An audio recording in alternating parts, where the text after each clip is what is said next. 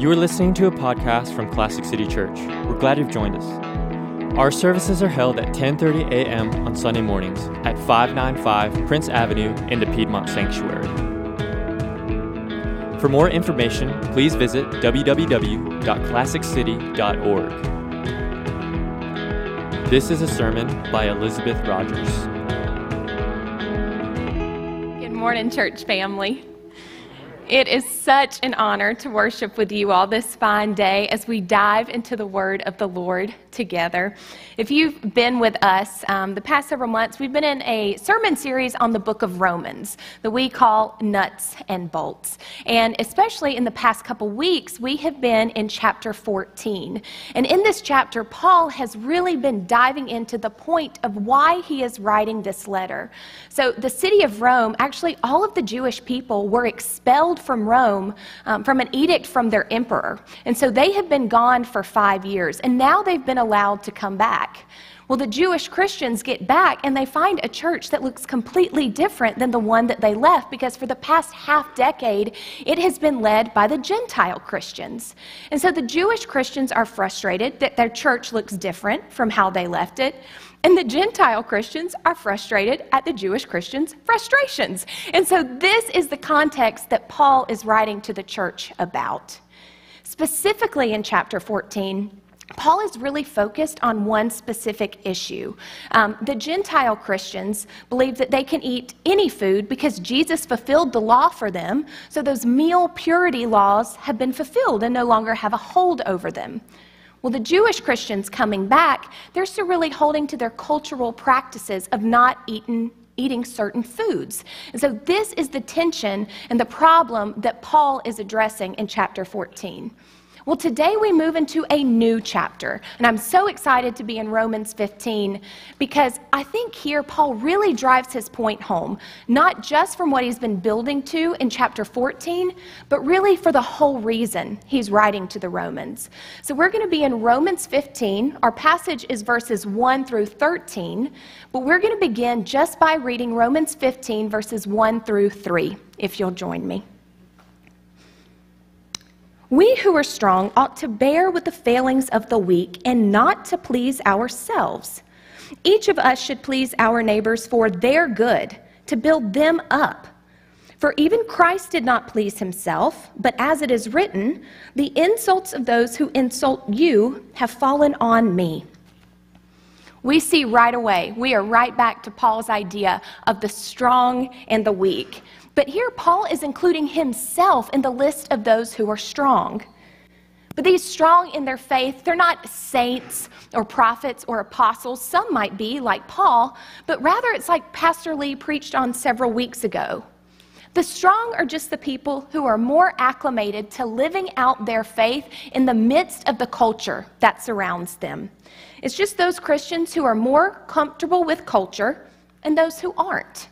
It's not about a weak faith versus a strong faith. It's simply about different cultural practices. And this church in Rome is letting cultural differences jeopardize the unity of Christ's bride, the church.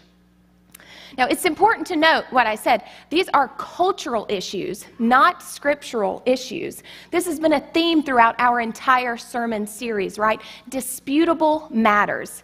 These are the matters that scripture doesn't have a clear voice on. And you can be a Jesus loving, Christ following believer and do things one way, and someone else can do them another. These are the disputable matters that Paul is writing to the church of Rome about. And so, here in this passage, the word for strong that he uses means mighty in wealth, influence, or power. And so, these strong believers have an obligation to use that power to help the weaker ones. Notice I said the weaker ones, not the weak. Because Paul doesn't call them weak here in the passage. The word that he uses in the Greek simply says, those who are lacking the same strength that the others do. So, do these people have weaknesses? Yes, absolutely. Everyone does, but they are not weak per se. They just don't have the same fortitude in that one area that these other believers do. So, in Paul's context, when writing to the Romans, remember the strong are those who believe they can eat anything because Jesus fulfilled the law for them. Their own personal convictions are what give them more freedom than the other believers had. And even though Paul himself includes himself in that group that believes all food is permitted, remember verse 1 that we read? We who are strong. Even still, Paul's not going to let himself act or behave in a way that can be a stumbling block to another believer that doesn't agree with him. Those are the people that the strong are called to bear with in verse 1. Now, as English speakers, when we hear the phrase bear with, what comes to mind? It's like uh, tolerate or put up with. But it's really important to note that that is not what the text is saying here. To bear with means to take something up in order to carry it, to put something on yourself, to bear with something that is burdensome and to do so lovingly. This idea should remind us of another popular Bible verse. Galatians chapter 6 verse 2.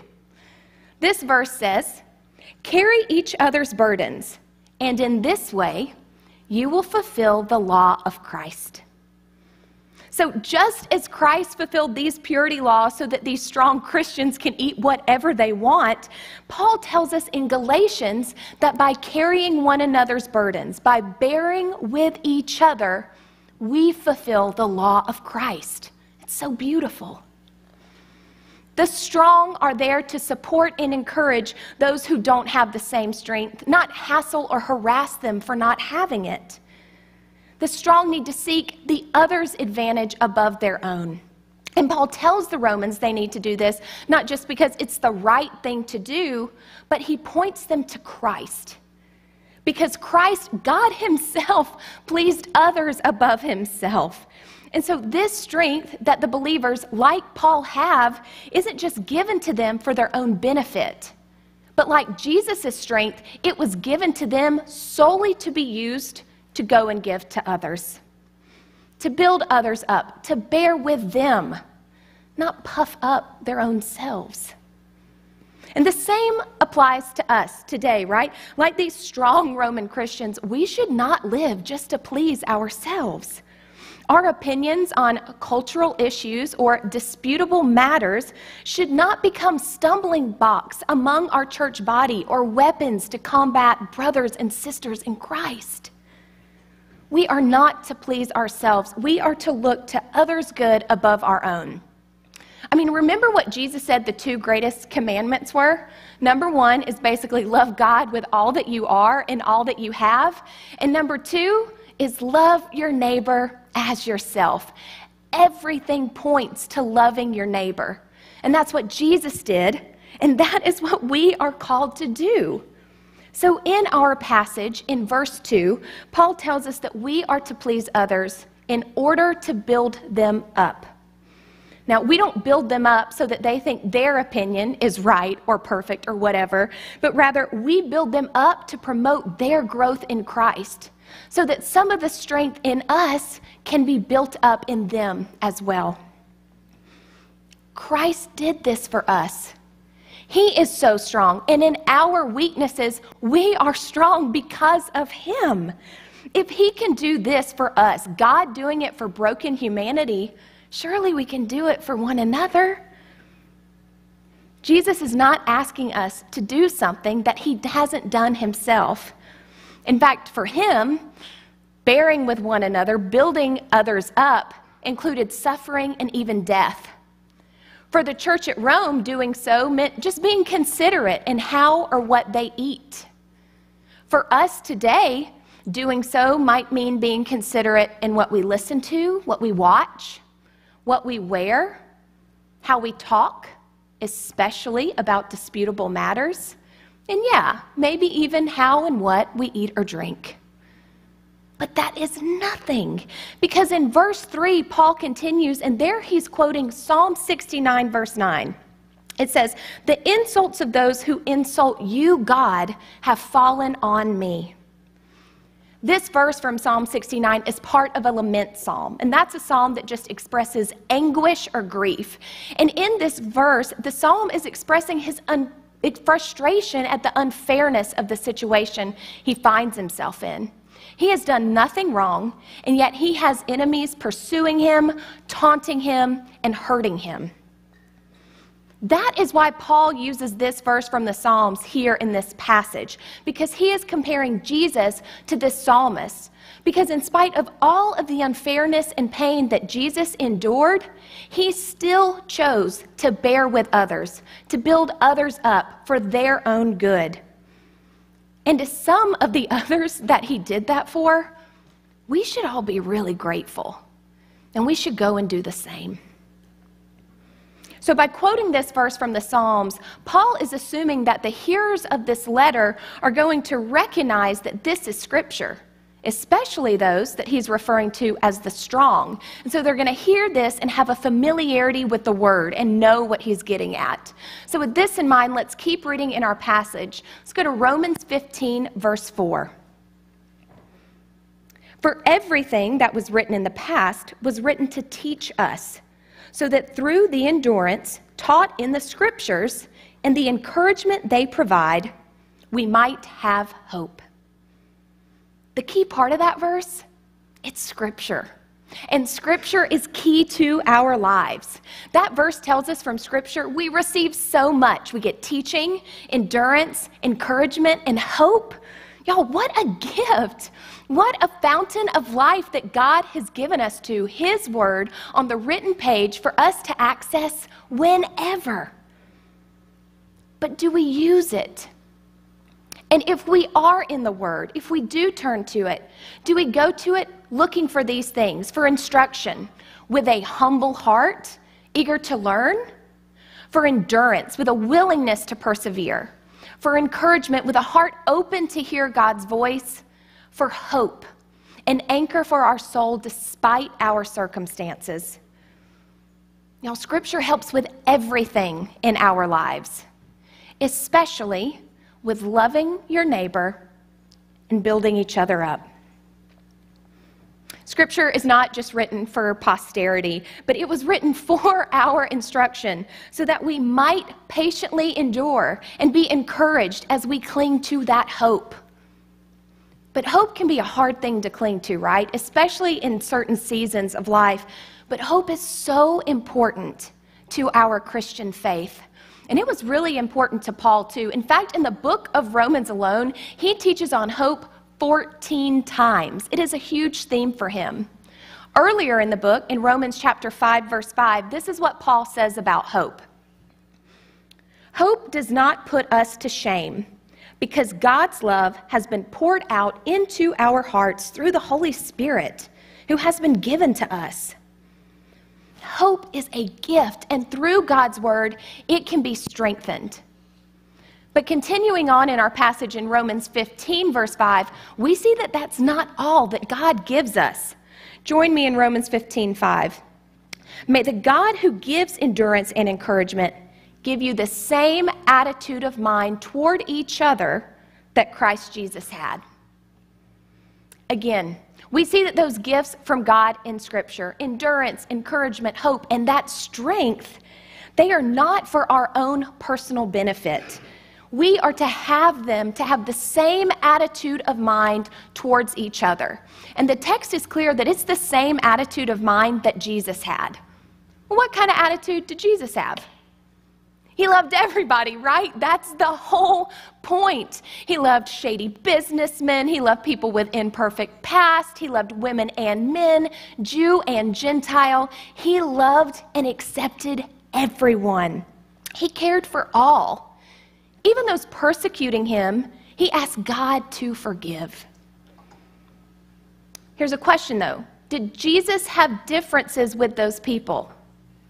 Yes, obviously, he is sinless and perfect, and those folks, like all of us today, most definitely were not.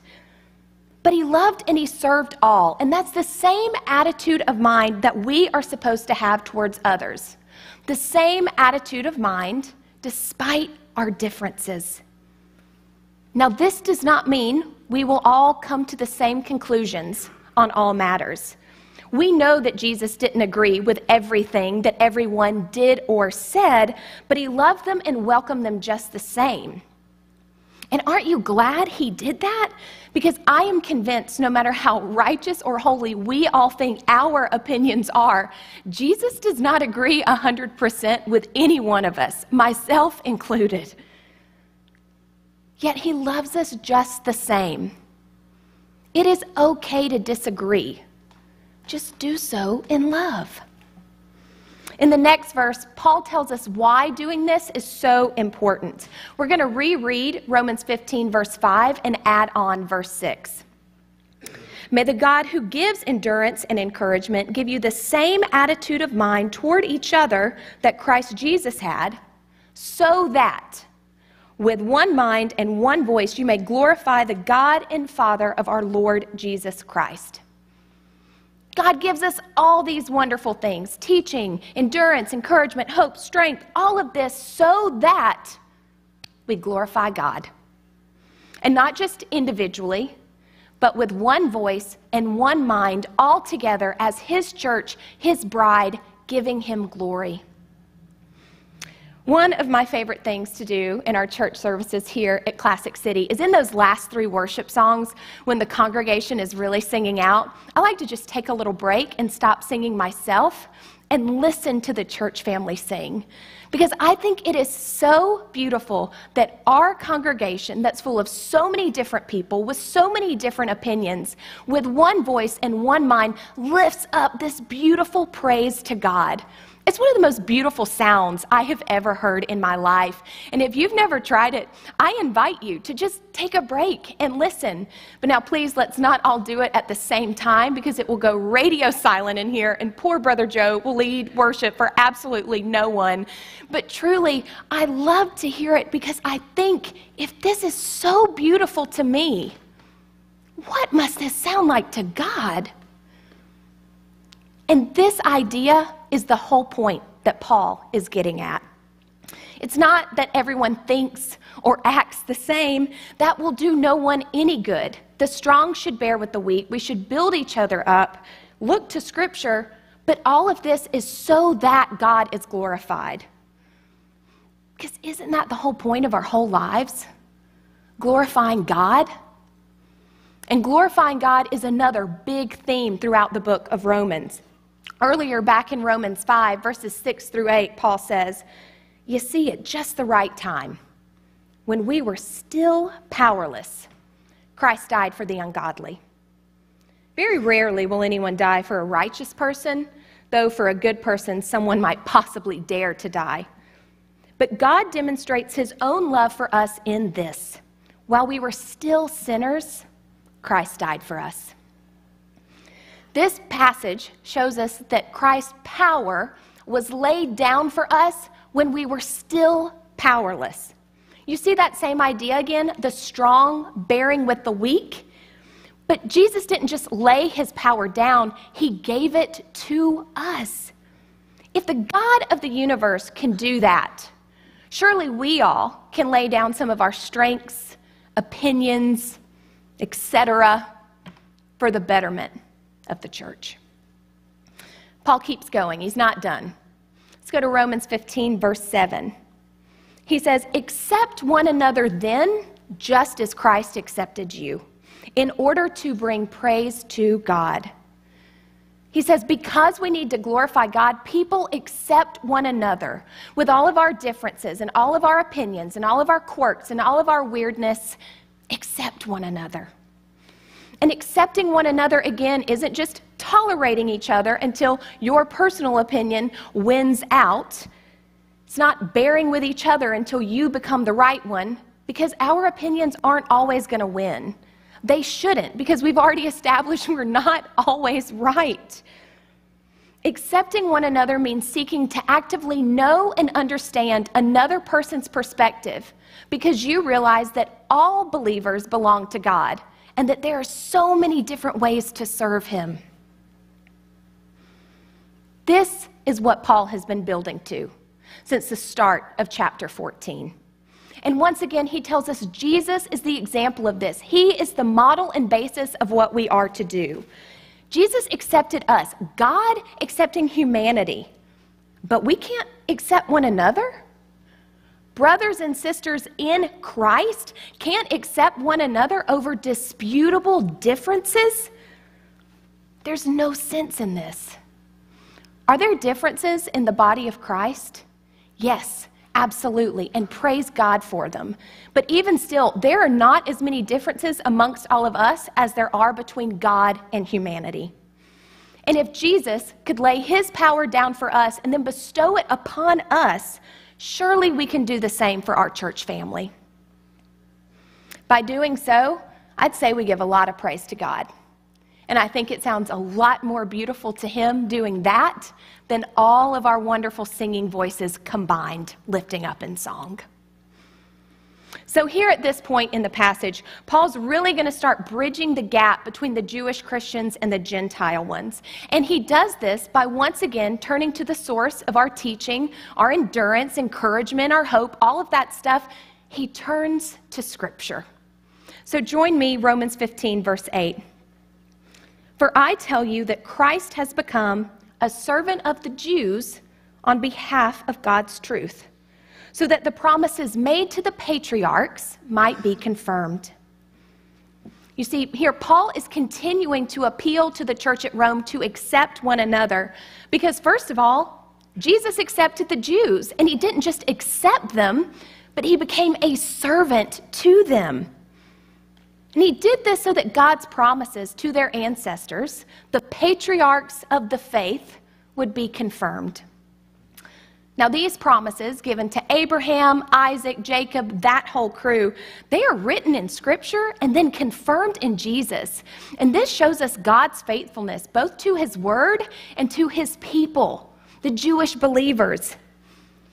And those promises that God made to them in Scripture, they still stand true. And Paul's already talked about them earlier in Romans as well. In Romans chapter 9, he lists some of these promises out. I'm just going to name some to you. They had the adoption to sonship, they got the covenants, they received the law, they were given temple worship. They got the patriarchs of the faith, even the ancestry of the Messiah. Jesus' lineage is Jewish. Look at how Paul has been building his case throughout the entire letter to the Romans. So, with that one verse in verse 8, Paul has built a really excellent case for why the Gentiles should accept their fellow Jewish Christians. You can't argue with his logic. But then, Paul turns to talk to the Jewish Christians and why they should accept the Gentiles. And boy, does he lay it out for them. From verses 9 through 12, he quotes so many Old Testament passages, the Word of God that the Jewish Christians should know oh so well to show them that it was God's plan all along for the Gentiles to worship alongside of them. We're going to read verses 9 through 12 all together. Moreover, that the Gentiles might glorify God for his mercy. And it is written, Therefore I will praise you among the Gentiles. I will sing the praises of your name. Again it says, Rejoice, you Gentiles, with his people. And again, praise the Lord, all you Gentiles, let all the peoples extol him. And again, Isaiah says, The root of Jesse will spring up, one who will arise to rule over the nations. In him, the Gentiles will hope. Hmm. Paul is hitting them with scripture after scripture, showing the Roman church that from the very beginning, it was always God's plan for the Gentiles to worship God alongside the Jewish people. Paul is showing them that welcoming and accepting everyone was always part of God's promise. From the beginning, God's plan for Israel always included the Gentile people.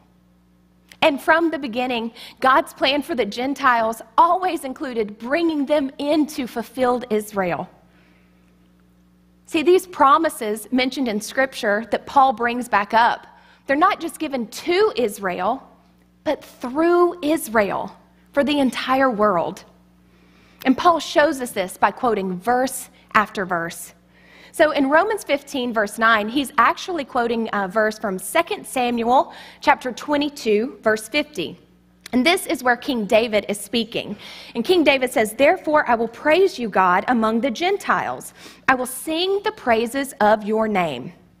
So, King David of Israel is singing God's praises surrounded by Gentiles. Then, in our passage in verse 10, Paul is referencing a verse from Deuteronomy chapter 2, verse 33, 43, excuse me. It says, Rejoice, you Gentiles, with his people. So, this verse shows that even in the earliest days of the faith, the Gentiles were called to rejoice alongside the Jewish believers. Without skipping a beat, in verse 11, Paul continues with this theme, quoting Psalm 117, verse 1. Praise the Lord, all you Gentiles, let all the peoples extol him. But then finally, in verse 12, Paul gives them one more verse to consider. And in verse 12, he's quoting Isaiah chapter 11, verse 10, that says, Isaiah says, The root of Jesse will spring up, one who will arise to rule over the nations. In him, the Gentiles will hope. Now, if you've got a good memory, you'll remember that this verse was part of the passage that was read earlier in the service for the inspiration. And if you can recall, in, in there, the prophet lists all of these contrasts that are going to live together. The wolf is going to live with the lamb, the leopard with the goat, the calf with the lion, the infant with the cobra. The list goes on and on. You get the picture. But in this passage from Isaiah, all of these wildly contrasting things are able to live together at peace because of God, because of Jesus. And we know it's because of Jesus because even though this passage was written centuries before he came to live on earth, Isaiah references the root of Jesse. Now, Jesus is a descendant of King David, and King David's father was Jesse. So, the Gentile mission of the early church, including the church at Rome, is a fulfillment of this prophecy in Isaiah. Jesus' work was always to be on behalf of the whole world, not just one people group with their specific cultural preferences. Some of you know that our church is sending a mission team to Haiti later this summer. And when I was planning the trip with the ministry that we're partnering with, I was adamant that part of the team's itinerary includes going to a local worship service with Haitian believers. Because seeing how people across the world worship Jesus in ways that are completely different from us, but not wrong, holy and beautiful and wonderful, is such a gift to witness. I truly think it's one of the best ways that we can prepare ourselves and excite ourselves for heaven. Because there, every kind of knee is going to bow and every tongue will confess that Jesus is Lord and Savior. All of these verses that Paul is rattling off at the end of this passage, they're saying, You should have known that the kingdom of God is going to look different than you, that it's going to be diverse. The wolf with the lamb, the infant with the cobra, the Jew with the Gentile, the American with the Haitian. Scriptures told you all this for a long, long time.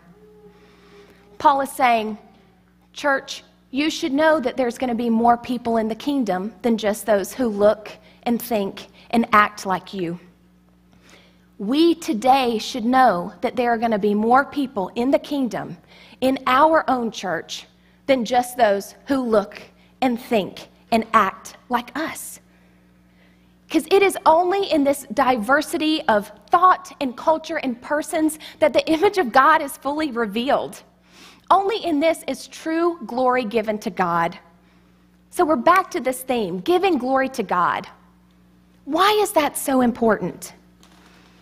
Well, because for millennia, humans have tried to just live giving glory only to themselves. And we know how that's worked out. It's never going to work. Humanity can only find fulfillment when it realizes it's all about giving glory to God. So, yes, Paul's point in this letter is for unity in the church. But it's also because he knows this church is never going to feel good or complete or purposeful until they realize this greater purpose.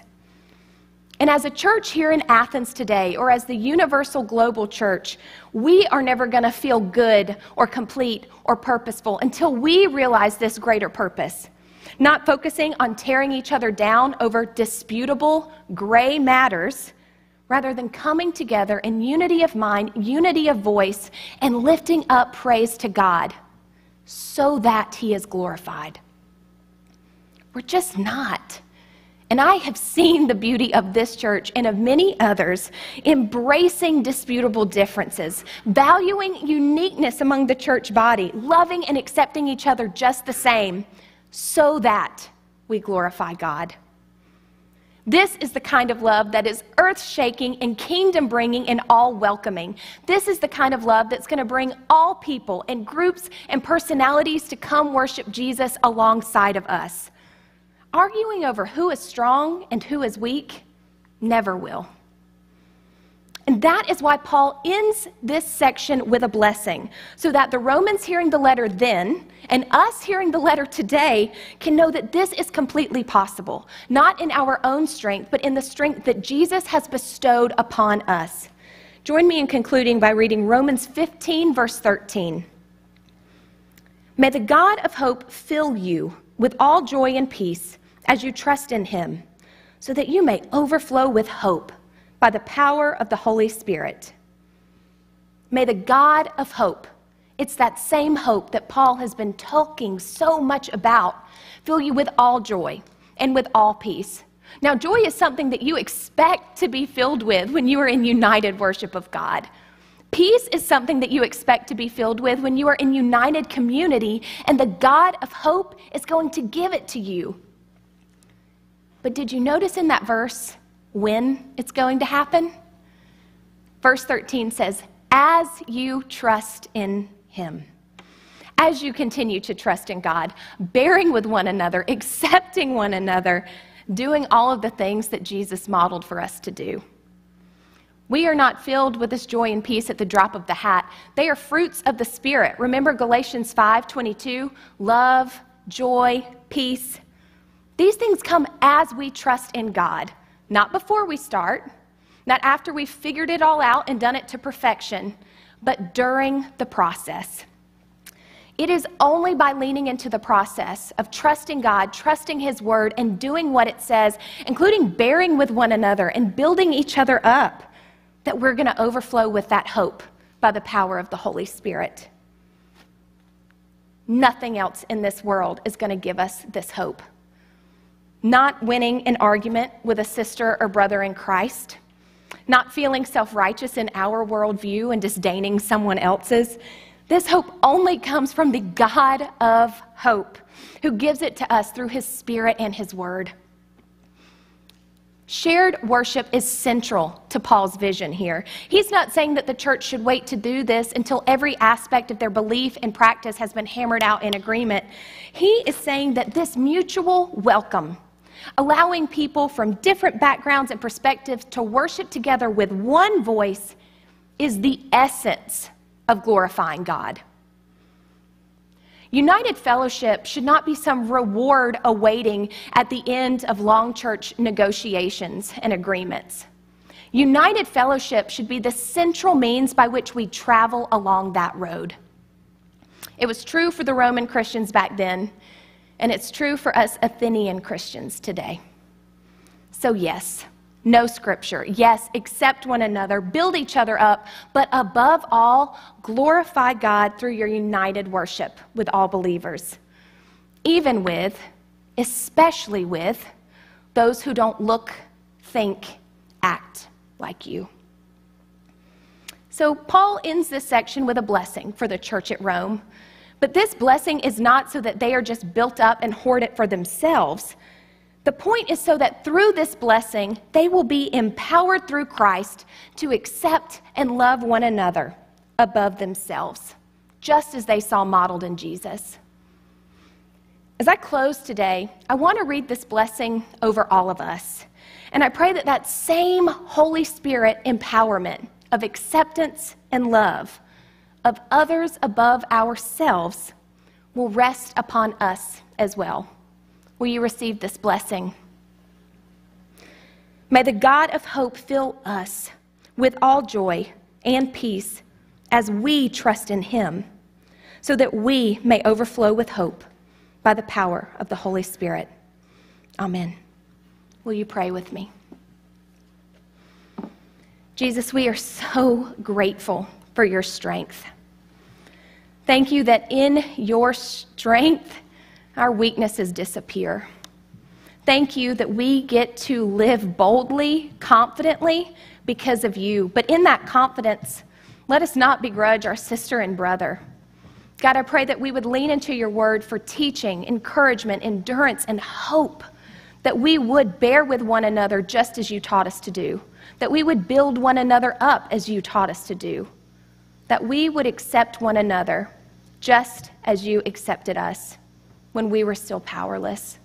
God, as we enter into this time, would we focus on you and the incredible gift that we have received through your life, your death, and resurrection? And as a result of that love we've been given from you, go and love others likewise. It's in Jesus' name we pray. Amen. Thanks for listening to this podcast from Classic City Church. We hope that together we can honor the greatness of Jesus by growing spiritually, living authentically, and participating in his purposes. For more information or more sermons from Classic City Church, please visit www.classiccity.org.